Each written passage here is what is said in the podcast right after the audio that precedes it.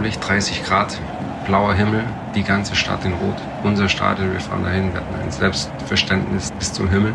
Es war klar, dass wir heute Abend diese Party feiern werden.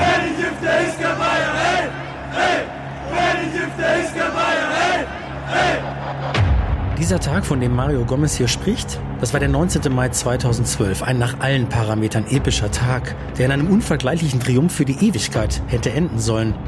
Der Tag des Finale der Horn. Der FC Bayern München steht im Champions League Finale gegen den FC Chelsea und das im eigenen Stadion. Der größte Tag für München seit dem WM-Finale 1974.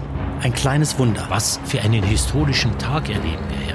Das hat es noch niemals gegeben. Also niemand hatte ja einen Zweifel dran, dass an diesem Tag irgendetwas schiefgehen konnte. Auch für den ausstrahlenden Sender Sat1 herrscht Ausnahmezustand. Es soll die größte Berichterstattung über ein fußballerisches Ereignis in Deutschland aller Zeiten werden.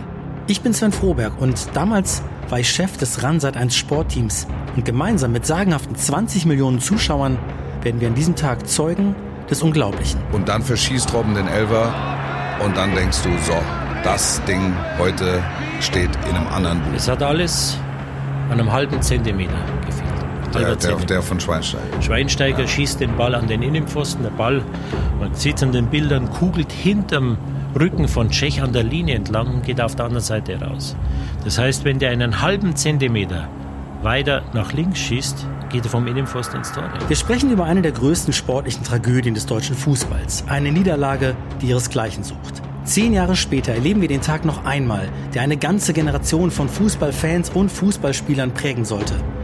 Im Gespräch mit mir, Sven Froberg, sind unter anderem der Fußballkommentator Wolf-Christoph Fuß, der damalige Mediendirektor des FC Bayern, Markus Hörwig, und der Chef-Bayern-Reporter der Bild, Christian Falk. Dazu Stürmer Mario Gomez und viele weitere Zeitzeugen. Wir schauen hinter die Kulissen eines fußballhistorischen Events und finden dabei auch heraus, warum dieser Tiefpunkt für den FC Bayern gleichzeitig der Beginn der erfolgreichsten Dekade der Vereinsgeschichte wurde. Was, was ist der Unterschied zwischen äh, Fiktion und äh, Realität? Fiktion muss immer logisch sein und Realität eben nicht. Und das lief alles so vollkommen unlogisch, was da passierte, dass ich mir da zum ersten Mal gedacht habe, das kann mit einer hohen Wahrscheinlichkeit auch schiefgehen. Tage für die Ewigkeit. Die Bayern und das Finale der Horn. Ab 17.05. täglich. Überall, wo es Podcasts gibt.